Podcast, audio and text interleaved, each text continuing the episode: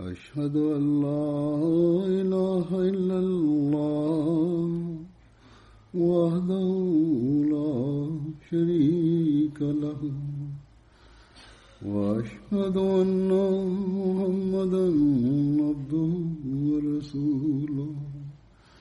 أما بعد فأعوذ بالله من الشيطان الرجيم.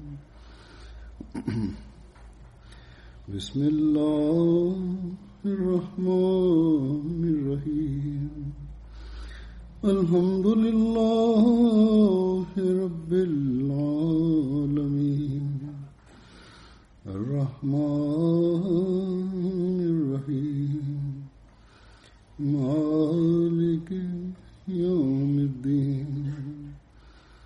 إياك نعبد نستعين اهدنا الصراط المستقيم. صراط الذين أنعمت عليهم غير المغضوب عليهم ولا الضالين. الذين مكناهم في الأرض. الذين مكناهم في الأرض. أقاموا الصلاة وآتوا الزكاة وأمروا بالمعروف ونهوا عن المنكر. وأمروا بالمعروف ونهوا عن المنكر ولله عاقبة الأمور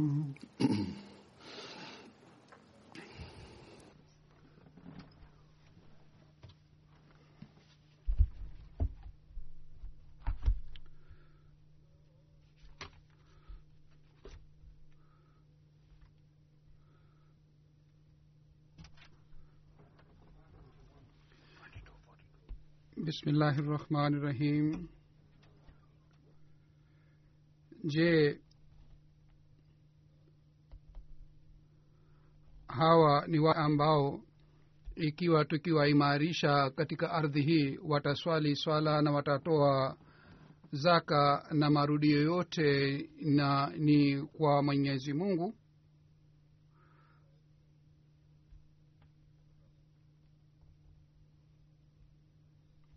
katika aya hii mwenyezi mungu amewakumbusha waaminio wale waaminio ambao ni waaminio kweli kweli ambao wakipata nguvu na wakipata amani na utulivu na wakipata uhuru wa kufuata dini yao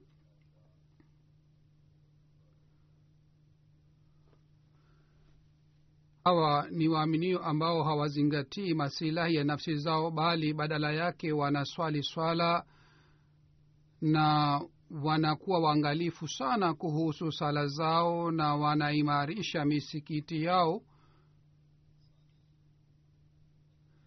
Wanakuwa wenye kuwahudumia watu na wao kwa kuwa na hofu ya mwenyezi mungu katika mali yao wanatoa katika njia yake ili waweze kuwasaidia wanyonge na mayatima.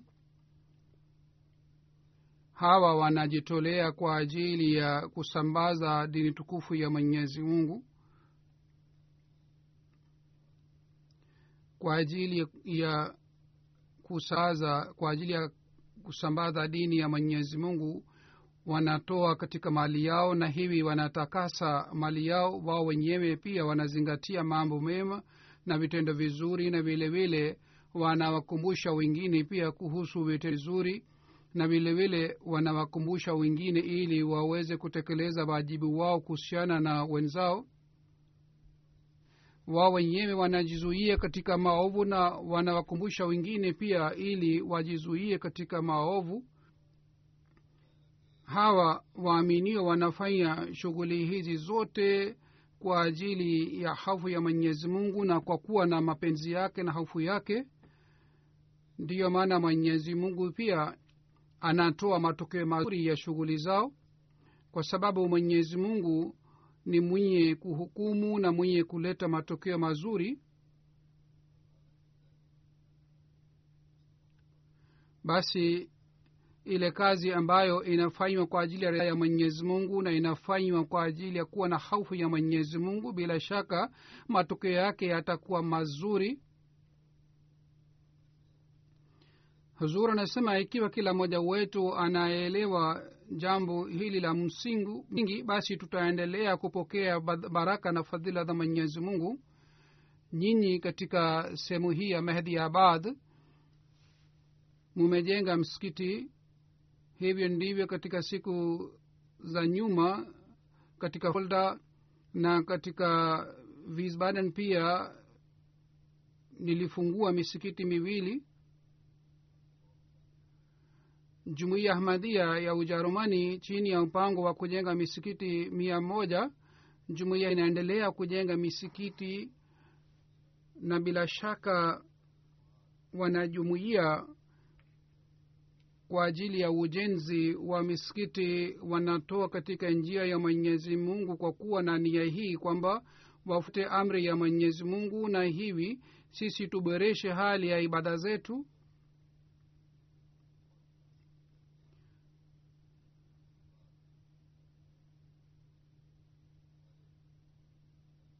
Baada ya kuhamia hapa kutoka pakistan hali yetu ya kiuchumi imeboreka ikiwa hali yetu imeboreka kila mmoja wetu anatakiwa ajikumbushe kwamba sisi katika njia ya allah tuendelee kutoa na vilevile tujenge nyumba yake ili tuweze kujumuika humo na tuweze kusali swala humo na tuweze kusali swala kwa jamaa na sisi tuweze kuleta hali ile katika swala zetu ambazo ni swala za kumwelekea mwenyezi mungu na kupata ukaribu naye na vile vile tuweze kutimiza haki ya ibada bila kuwa na haufu. Katika pakistan sisi hatuna uhuru wa dini. Kule sheria ya nchi inatuzuia kwamba tusijenge misikiti.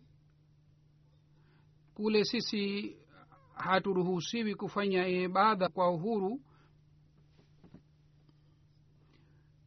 ili tuweze kutimiza haki ya ibada ya mwenyezi mungu lakini hapa kwa ajili ya kutimiza haki ya mwenyezi mungu tunaendelea kujenga misikiti.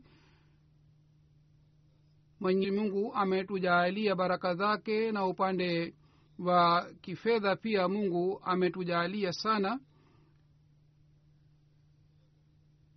Kwa hiyo tunatakiwa tunatakiwa tufanye juhudi ya kutekeleza wajibu wetu kuhusiana na wenzetu sisi tumefanya baiyati ya sainam alah salatu wassalam ili tuweze kuboresha hali yetu ya kiroho na hali ya imani yetu.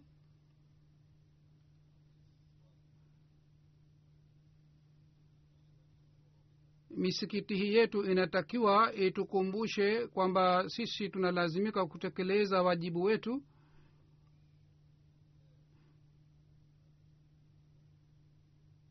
kila mwanajumuiya anatakiwe anatakiwa awe na imani hii na anatakiwa na waze wazo wa aina hili kwamba yeye analazimika kutekeleza wajibu wake na anatakiwa apitishe kutoka katika vitendo vyake kwamba yeye ni mwenye kutekeleza wajibu wake. Pengine ujenzi wa misikiti hautaleta faida kwa ajili yake itakuwa bure na katika hali hii ujenzi wa misikiti hautaleta faida kwake bali ujenzi wa misikiti utaleta faida wakati kila mwanajumuiya atazingatia ibada ya allah subhanahu wa taala na waahmadia wanajumuia wataswali swala na kwa ajili ya swali swala kwa jamaa watakuja misikitini.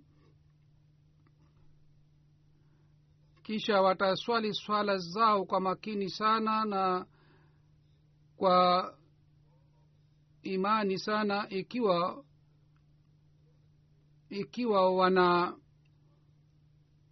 wanakosa umakini katika swala zao mara moja watazingatia swala na wataswali swala kwa makini zaidi kwa sababu katika swala mtu anapata nafasi ya kuongea na mwenyezi mungu. Swala si hii tu kwamba mtu asujudu na afanye ruku bali katika swala mtu anatakiwa azu, azungumze na mwenyezi mungu na katika swala mtu anatakiwa aswali katika hali hii amo aweze kupata ukaribu na mwenyezi mungu. Sainam alahi salatu wassalam kwa kueleza sifa za waaminio anasema waaminio ni wale ambao wanaswali swala yani yukimu nalata wanasimamisha swala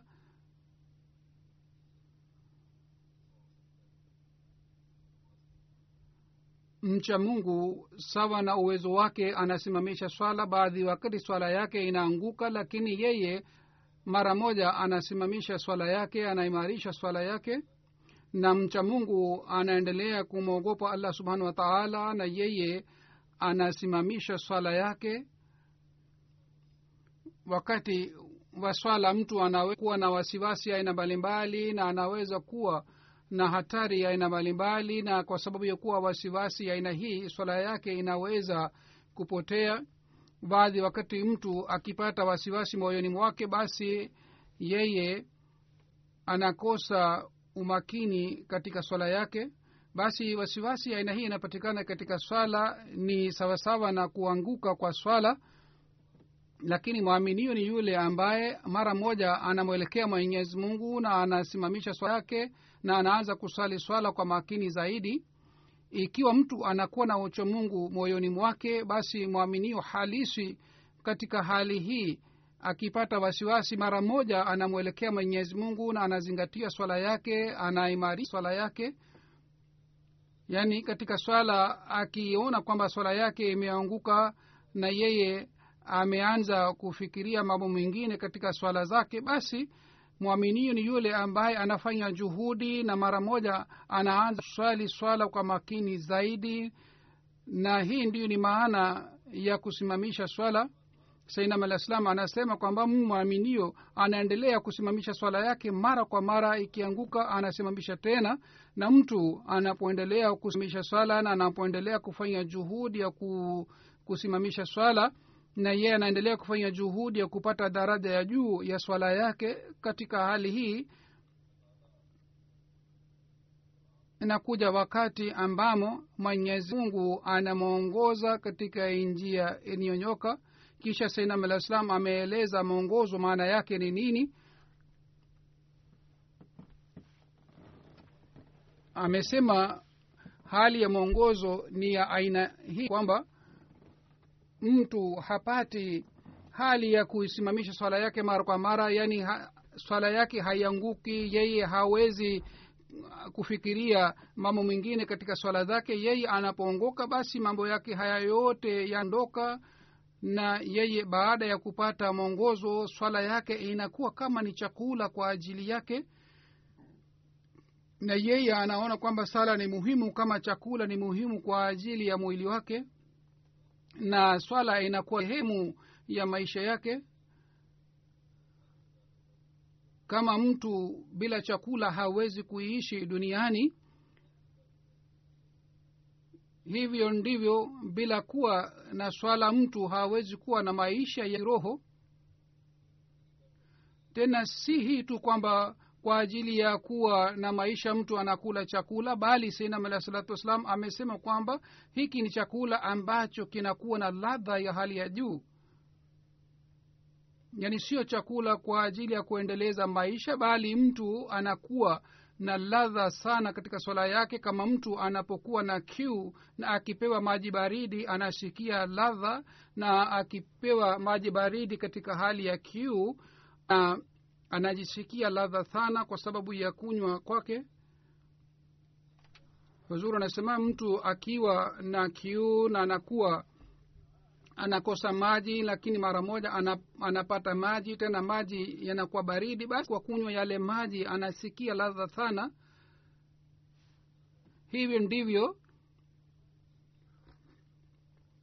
ni ni hali ya yule mwaminio ambaye anaswali kweli kweli na anasimamisha swala kweli kweli kisha sinam ametoa mfano mwingine kwamba kuna mtu ambaye anakuwa na njaa sana lakini yeye anapata chakula kizuri sana na kwa kula kile chakula anapata raha sana na furaha sana. Hivyo ndivyo yule mtu ambaye anaswali swala kweli kweli hali yake pia kuwa ya aina hii na hii ndiyo ni swala halisi yani mtu aswali swala kwa furaha na kwa raha yani asiswali kama yeye ame amelazimishwa. Kisha senam alah salam ametoa mfano huu pia kwamba swa inakuwa swala inakuwa kwa ajili ya mwaminio kama ni kitu ambacho hauwezi kukiacha na yeye anasikia anasikia maumivu akiacha swala yeye kwa sababu ya kuswali anasikia ladha na raha na utulivu moyoni mwake. Na sisi hatuwezi kueleza ladha ile katika maneno. Ni yule ambaye anaswali swala kweli kweli ladha anayopata sisi hatuwezi kueleza katika maneno senam alah anaendelea kusema kwamba mwaminio halisi mcha mungu anapata ladha katika swala yake kwa hiyo mtu anatakiwa aswali swala polepole pole na kwa nzuri kwa sababu swala ni mzizi wa mema yote. Ndiyo maana imesemwa kwamba swala ni meraji ya mwaminio na yani kwa kupitia swala mtu anaweza kupata ukaribu na mwenyezi mungu. Hazur anasema kwamba ikiwa sisi tunajenga misikiti basi tujenge misikiti kwa ajili ya kuswali swala za aina hii. Ikiwa tunajenga misikiti basi tujenge misikiti kwa ajili ya kupata meraji katika swala tu. Hii ndiyo ni njia kwayo inatupeleka karibu na mwenyezi mungu na sisi tunapata nafasi ya kuongea na mwenyezi mungu.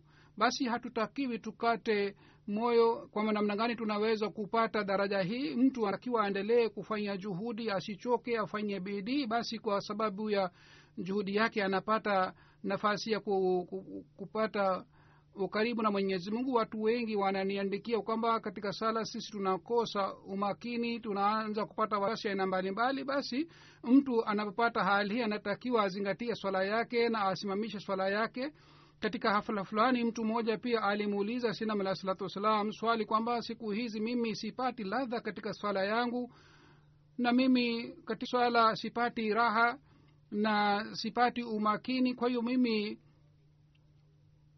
napata wasiwasi katika sala yangu na kwa sababu ya hali hii mimi ni na najisikia kama ni maumivu sana kwa mimi sipati ladha katika sala nifanye nini? Sainam alah salam akamjibu na akasema hii pia ni fadhila za mwenyezi mungu kwamba mtu wasiwasi aina hii hazipati ushindi juu yake. Yaani mtu haiachi nafasi ili wasiwasi aina hii e, ishinde juu yake. Amesema kwamba ikiwa mtu anapata hali ya aina hii ambamo wasiwasi ya aina hii haishindi juu yake. Hii pia ni njia ya sababu yani mtu anapata ujira na thawabu kutoka kwa mwenyezi mungu kwa sababu ya bidii yake na kwa sababu ya juhudi yake. Amesema yule mtu ambaye anakuwa na nafsi amara yeye hajui maumivu uh, maovu ni nini. Yeye anaendelea kufanya ma, maovu na dhambi na hajali anafanya dhambi lakini ikiwa mtu anakuwa na nafsi lavama basi yeye akifanya kosa ana anajuta na anajilaumu kwamba ame amekosea. Ikiwa mtu anaona haya na ana anajuta na anaona kwamba amefanya dhambi basi mtu anapata thawabu kwa sababu ya tabia yake hii pia na yeye katika hali anaendelea kutubu. Huyu mtu sio mtumwa wa nafsi yake bali yeye anaendelea kupigana na nafsi yake salam amesema kwamba ikiwa mtu anapata wasiwasi na mawazo ya aina mbalimbali katika swala lakini mtu anafanya juhudi ya kuondoa wasiwasi na yeye anajaribu kuzingatia swala yake basi anapata thawabu yake. Na hali ya aina hii inatakiwa ipatikane mtu hatakiwi avunjike moyo wake kwa sababu ya hii kwa sababu ya kuwa na hali hii mtu anapata ujira mkubwa mpaka mwenyezi mungu mwenyewe anateremsha utulivu na rehema ya mwenyezi mungu inashuka na mtu anapata utulivu kweli kweli.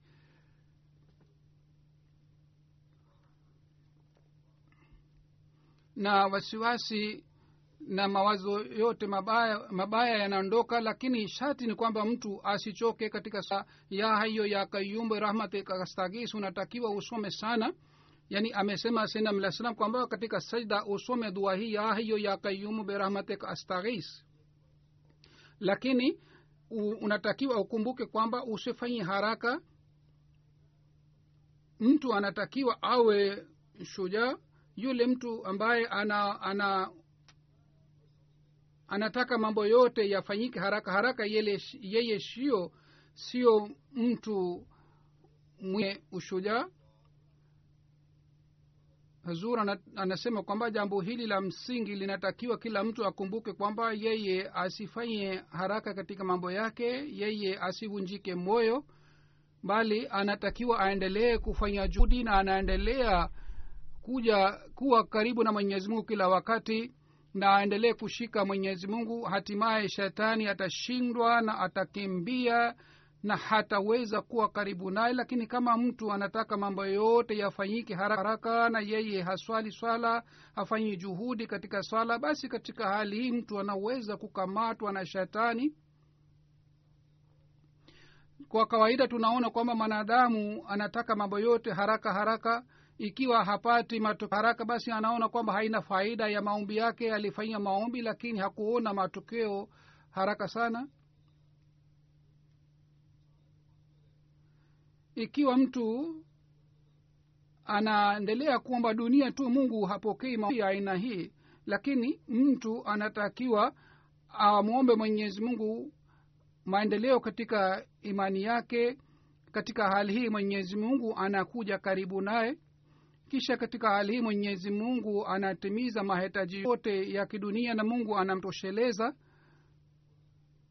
kwa hivyo kwa ajili ya maombi mungu ameweka mashati kadhaa na mwaminio anatakiwa afuate mashati haya yote ndipo maombi yake yatapokelewa. Hii haiwezi kutokea kwamba upande mmoja mwenyezi mungu asema udhuuni astajib lakum yani muniite mimi nitapokea maombi yenu. Lakini upande mwingine mtu anaendelea kumwomba mwenyezi mungu anaendelea kufanya maombi lakini mwenyezi mungu hapokei maombi yake. Hii haiwezi kutokea. Saina salatu wassalam kwa kueleza madha hii anasema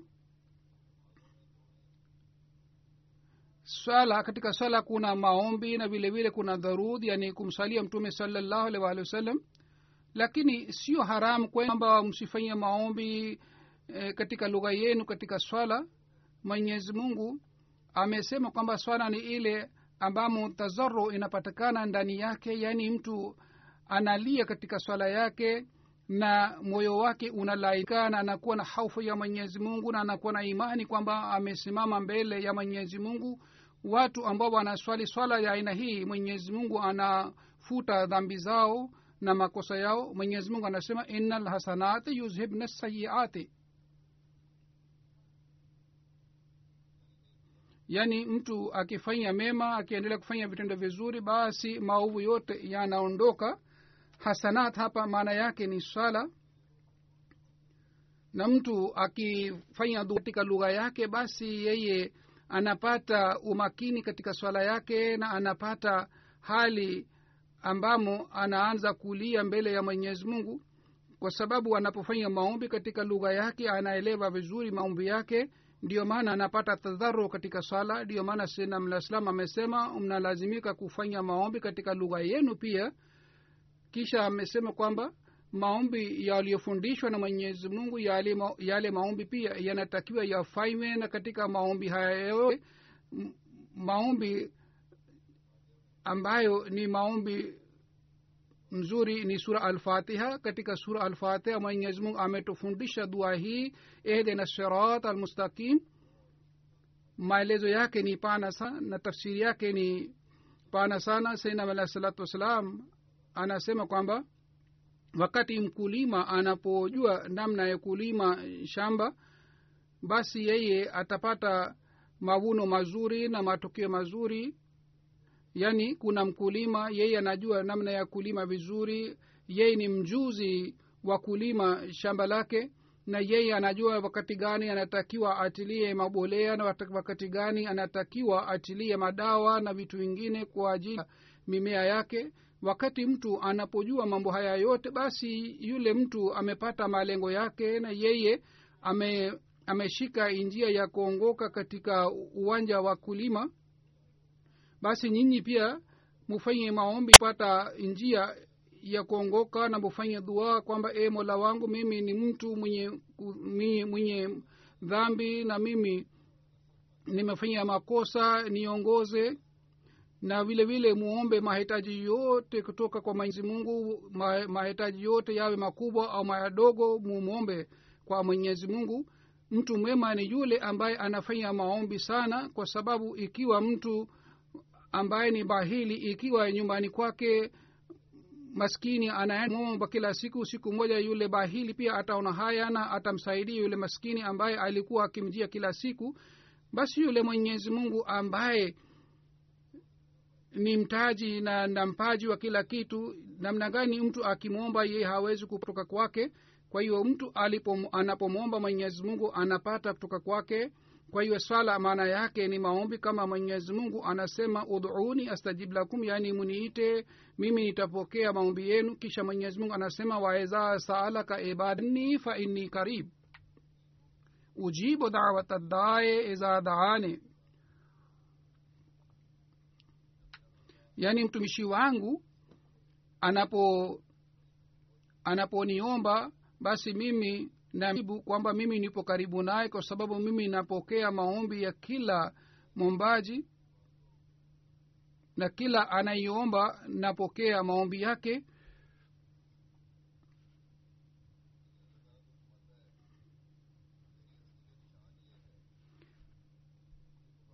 mwenyezi mungu anasema kwamba nishani ya dhati yangu ni kwamba muniombe nitapokea maombi yenu na muombe kwangu nitapokea maombi yenu na nitawajibu.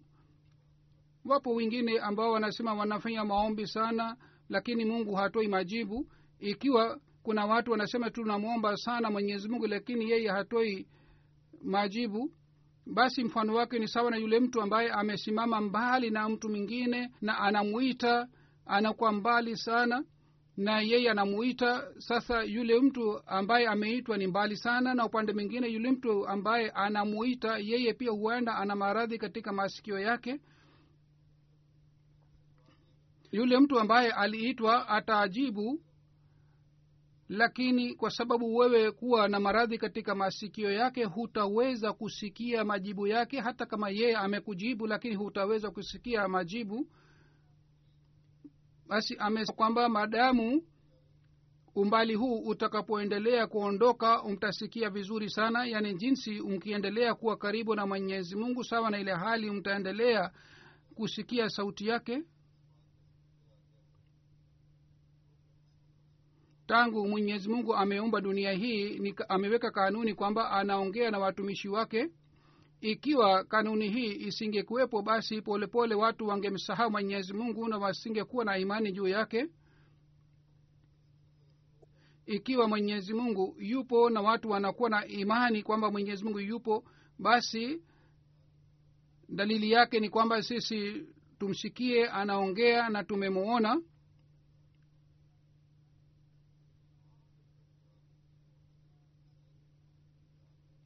lakini kama kuna pazia katika mungu na yule mtu ambaye anaomba basi mtu hawezi kusikia. Lakini ile pazia inapoondoka mtu anaweza kumsikia mwenyezi mungu. Mtu anatakiwa aondoe pazia inapatikana kati yake na katika mwenyezi mungu. Kisha mwenyezi mungu ameahidi kwamba yeyote atakayemwendea na atakuja karibu naye mwenyezi mungu amemwahidi kwamba yeye pia atakuja karibu naye mtume salallahu alaihi waalihi wasallam pia amesema kwamba mwenyezi mungu anasema kwamba mtu anapokuja upande wake hatua moja mungu anakuja upande wake hatua mbili. Mtu anapokuja kwake kwa kutembea mungu anamkimbilia. Basi ikiwa kuna kosa basi ni kosa ndani yetu. Tunatakiwa tuondoe makosa yetu yote na tutafute makosa yetu na udhaifu wetu tuendelee kutafuta njia za kukutana na mwenyezimungu na kwa ajili ya kutafuta njia hii pia tunahitaji msaada wa allah subhanahu wataala sisi ambao tunadai kwamba tumefanyia bayati ya senam alahi salatu wassalam kwa ajili yetu ni muhimu kwamba sisi tufanye juhudi sana ili tuje karibu na mwenyezi mungu. Na kusema kwamba sisi tumekubali amri moja ya senam alahi salatu wassalam kwamba mujenge misikiti kazi hii haitoshi bali baada ya kujenga misikiti tunatakiwa tuthibitishe kutoka kwa vitendo vyetu kwamba tunakuja karibu na mwenyezi mungu na kisha tunamwomba mwenyezi mungu.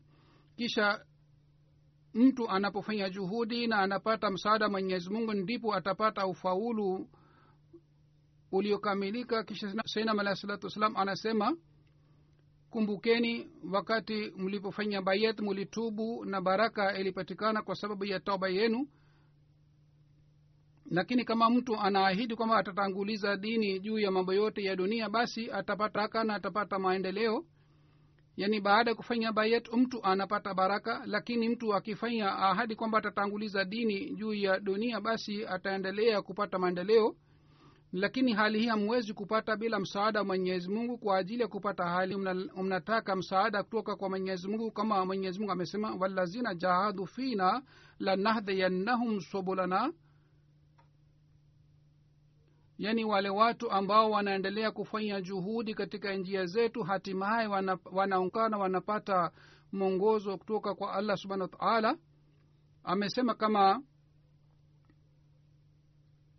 begu moja inapandwa mwanadamu anapanda mbegu ikiwa begu ile haiangaliwi vizuri na haitiliwi maji basi mbegu ile inaenda bure na haioti.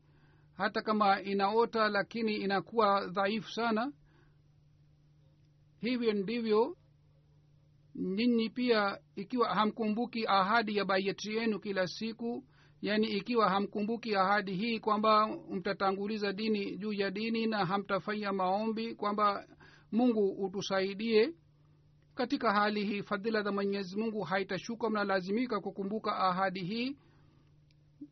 Bila shaka bila msaada wa mwenyezi mungu mabadiliko hayawezi kupatikana. Yaani mtu hawezi kuleta mabadiliko ndani yake bila kuwa na msaada wa allah subhana wa taala kwa hiyo kwa kuja kuomba msaada wa mungu na fadhila zake mtu analazimika kufanya maombi sana. Watu ambao wanakuwa wakosefu wezi na wazinifu na wenye dhambi hawabaki katika hali yao hatimaye wanajuta. Hii inathibitisha kwamba mtu anakuwa na begu ya kufanya mema lakini kwa ajili ya kustawisha begu hii mtu anataka msaada kutoka kwa allah subhanahu wataala ndiyo maana katika swala mungu amesema musali sura alfatiha katika swala mungu anasema iyaka naabudu wa iyaka nastain yani sisi tunakuabudu wewe na tunaomba msaada kutoka kwako. Katika aya hizi mungu ametufundisha mambo mawili. Jambo la kwanza ni kwamba katika mambo mema mufanye juhudi na mufanye maombi yani kabla yani kwa ajili ya kufanya vitendo vizuri mu mufanye juhudi sana na mufanye maombi na jambo hili limeelezwa lime katika neno la naabudu yani yule mtu ambaye hafanyi maombi na hafanyi juhudi yeye hawezi kufanikiwa yeye hawezi kupata mafanikio kwa mfano kuna mkulima ikiwa baada ya kupanda begu hafanyi juhudi hawezi kupata matunda hawezi kuvuna mavuno. Kwa hiyo hii ni suna ya mwenyezi mungu Des, suna ya mwenyezi mungu kwamba mtu baada ya kupanda begu yeye ha, hajali kuhusu begu ile aliyoda hawezi kupata matunda yake. Kuna mkulima ambaye anafanya juhudi sana anaangalia vizuri begu aliyopanda lazima atapata mafanikio lakini kuna mkulima mwingine yeye hafanyi juhudi au juhudi yake dogo sana basi yeye hawezi kupata mavuno mazuri. Yeye hata hataweza kulipa madeni yake na yeye ataendelea kubaki katika hali ya umaskini. Hivyo ndivyo kuna shughuli za dini. Katika shughuli za dini wapo wanafiki katika shughuli za dini wapo watu ambao wanakuwa wanafiki wanakuwa wenye madhambi mbalimbali lakini hatimaye wanakuwa watu wema wanakuwa wacha mungu na wanakuwa swalihina na wanakuwa mawalii wa mwenyezi mungu. Ikiwa wanaendelea kufanya juhudi na hawa watu wanapata daraja kutoka kwa mwenyezi mungu. Wapo wengine ambao wanaendelea kuswali swala miaka arobaini hata zaidi lakini hali yao inakuwa kama ilikuwa siku ya kwanza. Mabadiliko mazuri hayapatikani ndani yao. Ha- hata wakiswali hata wakifunga saumu thelathini katika ramadhan hawapati mabadiliko hawapati faida bal mara baada ya ramadhan wanarudi katika hali yao ya zamani. Wapo wengine ambao wanasema kwamba tunaswali swala kwa muda mrefu lakini hatupati msaada kutoka kwa mwenyezi mungu wao wanadai kwamba ni, wa, ni wacha mungu na wanaswali swala sana lakini wanasema hawapati msaada wa mwenyezi mungu. Sababu yake ni kwamba wao wanaswali swala mm, ya kuonyesha watu tu ni swala yao ni ya swala ya kidhahiri na hawatafuti madhambi yao na makosa yao. Yani hawatafuti wao wana makosa yana gani wanafanya madhambi gani wala hawatubu kwelikweli kweli wakati mtu anapotafuta madhambi yake na kosa, makosa yake basi ata, ata, atatubu kweli kweli. Kwa hiyo hawa watu wanabaki katika hali yao ya zamani na hawa watu wanakuwa katika hali yao ya wanyama na wanafanana na wanyama. Swala za aina hizi hazileti faida bali sala hizi zinakuwa maangamio. Swala za aina hii hazikubaliwi na mwenyezi mungu swala ni swala halisi ni ile swala ambayo inaleta mabadiliko ndani yake. Kwa mfano mtu pewa madawa kutoka kwa daktari anatumia dawa ile siku kadhaa na anapona. Lakini kama mtu anatumia dawa lakini haponi basi yule mgonjwa anakuwa na wasiwasi kwamba dawa sio nzuri inatakiwa dawa ile lazima ibadilishwe. Ikiwa mtu katika hali yake ya kiroho hapati mabadiliko mazuri hapati matokeo mazuri basi anatakiwa afikirie kwamba lazima kuna kosa fulani anatakiwa abadilishe hali yake. Kwa hiyo swala halisi ibada halisi ni ile ambayo kwa kupitia ibada ile pata ukaribu na mwenyezi mungu. Kisha sainam alah salam anasema zaidi kwamba swala kwa hakika ni dua. Kila neno la swala inakuwa neno la maombi kutoka kwake ikiwa mtu hapati umakini katika swala yake basi we tayari kupata adhabu kutoka kwa mwenyezi mungu kwa sababu yule mtu ambaye hafanyi maombi yeye mwenyewe anakuja karibu na maangamio na maafa. Mfano wake ni mfano wa yule kiongozi ambaye anawatangazia watu kwamba anawasaidia wanyonge na maskini na anawasaidia wale wote ambao wanahitaji msaada mimi nipo hapa kwa ajili ya kuondoa matatizo yao na mimi nawarehemu sana watu na nawasaidia wanyonge. Lakini kwa kusikia tangazo hili mtu ambaye ana matatizo mengi sana anapita karibu naye lakini yeye hajali tangazo lake. Yaani yeye mwenyewe anakuwa na matatizo chungu mzima anakuwa taabani lakini kwa kusikia tangazo lake yeye hali wala haumi msaada kutoka kwake basi yule mtu lazima ataangamia hataweza kupata msaada. Hii ndiyo ni hali ya mwenyezi mungu. Yeye kila wakati anawatangazia watu anatangaza kwamba yeye yupo tayari kuwapatia raha watu lakini sharti ni kwamba watu mamombe kwake. Kwa ajili ya kupokelea kwa maombi ni muhimu kwamba mtu asiwe mwasi bali afanye dua kwa moyo sana kwa sababu mawe mawili yanapo yanaposuguliwa moto uh, unapatikana. Hivyo ndivyo mtu anatakiwa aswali swala yake na amali zake kwa ajili ya mwenyezi mungu. Hali yake itakapopatikana basi mungu ataendelea kubadilisha haufu yake katika hali ya amani. Hazur anasema mkumbuke kwamba baraka yote tuliyopata hapa hii ni kwa fadhila za mwenyezi mungu ikiwa na tunataka tupate baraka zaidi basi baraka hii pia itapatikana kwa fadhila za mwenyezi mungu. Kwa hiyo mnalazimika kuzingatia ibada ya mwenyezi mungu zaidi na vile vile mnalazimika kutekeleza wajibu wa wanadamu na viumbe vya mwenyezi mungu ili muweze kupata baraka na fadhila za mwenyezi mungu.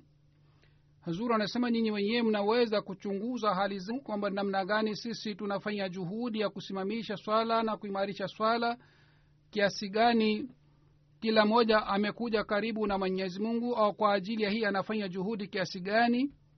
Kiasi gani shughuli za dini zinakuwa kizuizi katika zetu?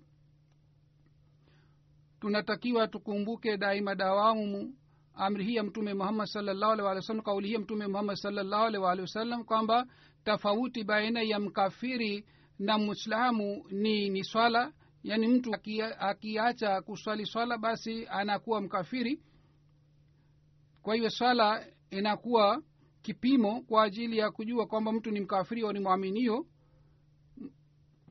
mtu anatakiwa awe mwangalifu sana kuhusu kauli hii ya muhammad salllahu alih wa sallam ikiwa yeye hajali kuhusu kauli hii basi haitakuwa baina ya haitakuwa tofauti baina yake na baina ya mkafiri.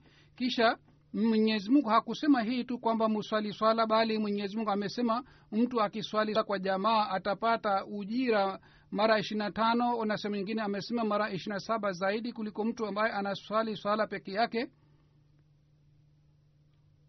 Lakini ikiwa sisi hatuzingatii swala kwa jamaa basi sisi tutakuwa bahati mbaya kiasi gani kwamba tumejenga misikiti.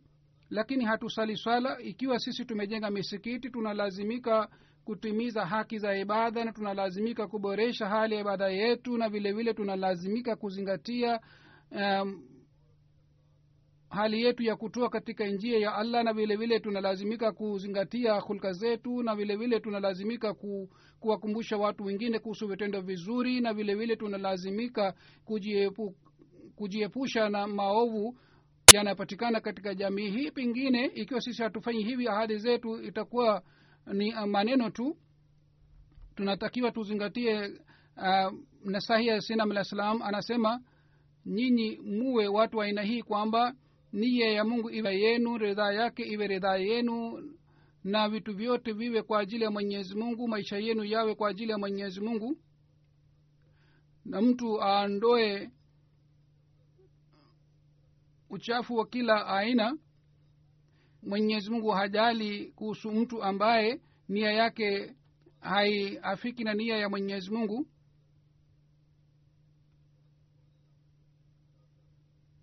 sainam alah salam aliposema maneno haya wakati ule wanajumuia ilikuwa laki nne seinam alah salam alisema wafuasi wangu ni laki nne. Lakini jumuiya si hii kwamba mtu anafanya bayet bali jumuiya halisi itakuwa jumuiya wakati jumuiya inaelewa vizuri masharti yote ya bayet na inafuata masharti yote ya bayet na inaleta mabadiliko mazuri na maisha yao yanatoka nje katika maisha ya makosa na dhambi na watoke nje katika katika mashambulio ya shetani wamwelekee mwenyezi mungu na watimize haki za mwenyezi mungu kweli kweli na kwa ajili ya kusambaza dini tukufu ya mwenyezi mungu wawe na hamu sana na wao wapate ushindi juu ya tamaa ya nafsi zao na watangulize dini ya mwenyezi mungu. Mwenyezi mungu anasema kwamba nyinyi ni wale ambao wamepotea mimi nawapatieni mwongozo ninyi ni vipofu nawapatieni macho. Ni sifa ya satari ya mwenyezi mungu ambayo inasita aibu za watu lakini ikiwa aibu za watu zinaelezwa mbele ya watu huenda wapo wengine ambao hawatataka kukuja karibu na watu wengine. Yaani hii ni fadhila za mwenyezimungu kwamba yeye amesitiri aibu zetu lakini ikiwa aibu zetu zinadhihirika katika hali huenda watapatikana watu ambao hawatapenda kwenda karibu na mtu. Kwa hiyo mwenyezi mungu ni satar. Mwenyezi mungu hadhihirishi aibu za watu. Kwa hiyo kila mtu anatakiwa apate maendeleo katika vitendo vizuri na aendelee kufanya maombi. Bila shaka muwe na yakini kwamba ikiwa tofauti haipatikani baina ya wanajumuia na wasikuwa wanajumuia katika hali hii mwenyezi mungu sio jamaa wa watu kadhaa. Ikiwa tumefanya bayet na hatuleti mabadiliko ndani yetu basi katika hali hii tunatakiwa mwenyezi mungu jamaa wa mtu yeyote. Kwa nini itokee kwamba mwenyezi mungu asiwajali kuhusu wengine? Yeye atupatie heshimu atupatie heshima kwa sababu mwenyezi mungu sio jamaa wa mtu yeyote katika hali hii kwa nini mwenyezi mungu awaadhibu wengine yeye na atupatie neema zake? Mwenyezi mungu anasema inama yatakabalu llah min almuttaqina yaani wachamungu ni wale ambao wanamwogopa mwenyezi mungu wanamcha yeye na wao wanaacha maovu ya aina na wanaacha mambo yote ambayo yanakuwa kinyume na ridhaa ya mwenyezi mungu. Wao wanatanguliza ridhaa ya mwenyezi mungu juu ya mambo yote ya kidunia wanapatikana watu wengine ambao wasikia kutoka kwa sikio moja na wanatoa katika sikio lingine na hawafuati nasaha. Hata kama wanapewa nasaha hawapati athari. Kumbukeni kwamba mwenyezi mungu ni assamad. Yeye pia hajali ikiwa mtu hafanyi maombi kwa moyo sana mwenyezi mungu pia hajali kuhusu yule mtu. Sasa angalieni kama kuna mtu ambaye mtoto wake anaumwa na anapata matatizo. Akipata hali hii anakuwa anafanya maombi sana. Hivyo ndivyo ikiwa katika maombi mtu hapati hali ya tazo maombi yake pia hayapokelewi. Kwa ajili ya kupokelewa kwa maombi mtu anatakiwa awe na istirab kama mwenyezi mungu amesema ama yujibu lmustara idha daahu. Yani ni mwenyezi pekee ambaye anapokea maombi ya yule aliyedhikika yani hali yake inakuwa ya istirab katika hali anapofanya maombi mungu anapokea maombi yake. Kisha sinam alah anasema wakati mnaporekebisha hali zenu murekebishe hali ya ahali zenu pia. Amesema msaada wa mwenyezi mungu unapatikana wakati mtu anapopata maendeleo na waendelea kupiga hatua mbele na hao ndio wale ambao wao utakuwa mema. Tumeona watu wengine ambao wanakuwa na shauku sana na wanalia sana katika swala lakini baadaye wanakwama na hawapati maendeleo sana na mwisho wao unakuwa mbaya. Mwenyezi mungu ametufundisha dua hii katika quran aslihli fi zurriyati.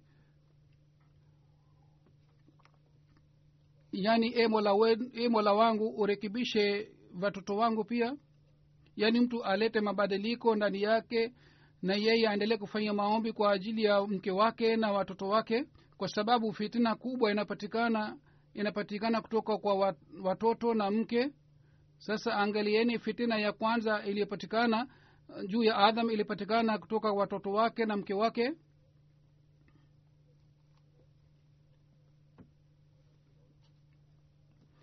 Balam pia ili, ikiwa alikosa madaraja alikosa kwa sababu ya mke wake kwa sababu yeye alim, alisababisha kumleta hali yake alikuwa nayo. Kwa hiyo maafa yanapatikana na mtu anapopata matatizo mtu anatakiwa afanye maombi na aendelee kufanya juhudi. Mwenyezi mungu atujaalie kwamba ikiwa sisi upande mmoja tulete mabadiliko mazuri ndani ya nafsi zetu pamoja na tuendelee kuzingatia swala zetu tusimamishe na tuimarishe swala zetu na tusali swala kweli kweli na tuweze kuboresha hulka zetu na tuweze kutoa katika njia ya mwenyezi mungu tuweze kusambaza vitendo vizuri na tuweze kujiusha na maovu na kuipukana na maovu na vile vile tuweze kuwafundisha watoto wetu wawe wenye ku, kue, kuepukana na maovu. Na sisi pamoja na ibada tuendelee kuwafikishia watu ujumbe wa islam tuweze kufanya mahubiri na tuweze kuwafanya hawa watu waweze kumwabudu allah subhanahu wa taala na hii inaweza kutokea wakati sisi tutaleta mabadiliko mazuri ndani yetu. Mwenyezi mungu atujalie tuweze kufanya hivi. Sasa nataka nieleze maelezo ya ujenzi wa msikiti huu. Sehemu hii inaitwa mahdiabad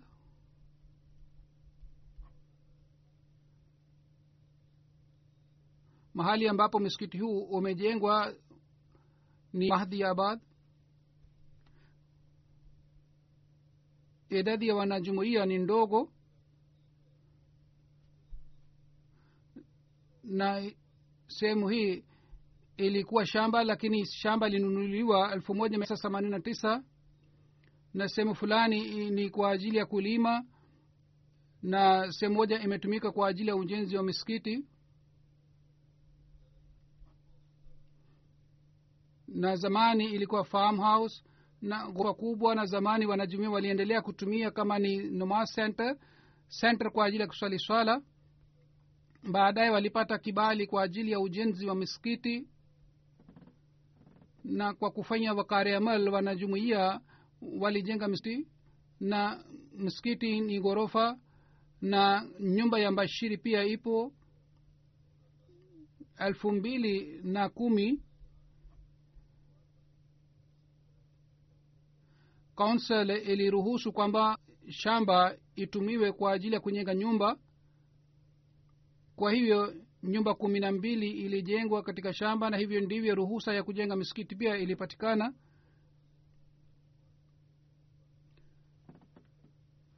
Na sehemu fulani jumuiya iliwauzia watu na sehemu fulani jumuiya imeweka kwa ajili ya kujenga nyumba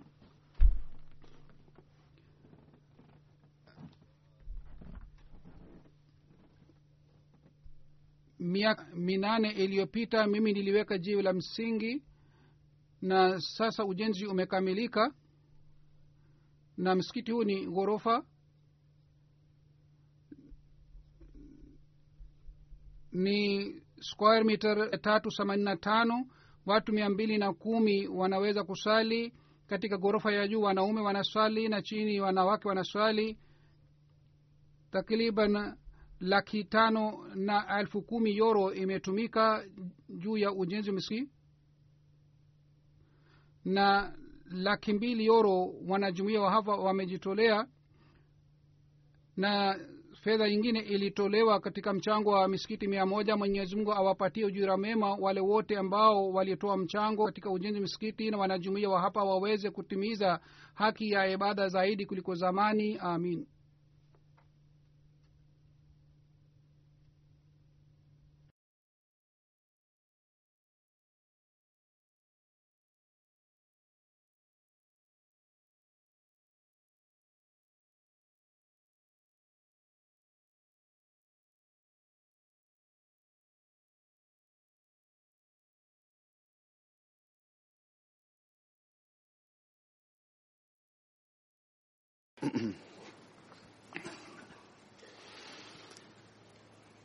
الحمد لله الحمد لله نحمده ونستعينه ونستغفره ونؤمن به ونتوكل عليه ونعوذ بالله من شرور أنفسنا ومن سيئات أعمالنا من يهده الله فلا مضل له ومن يضلل فلا هادي له ونشهد أن لا إله إلا الله ونشهد أن محمدا عبده ورسوله عباد الله رحمكم الله.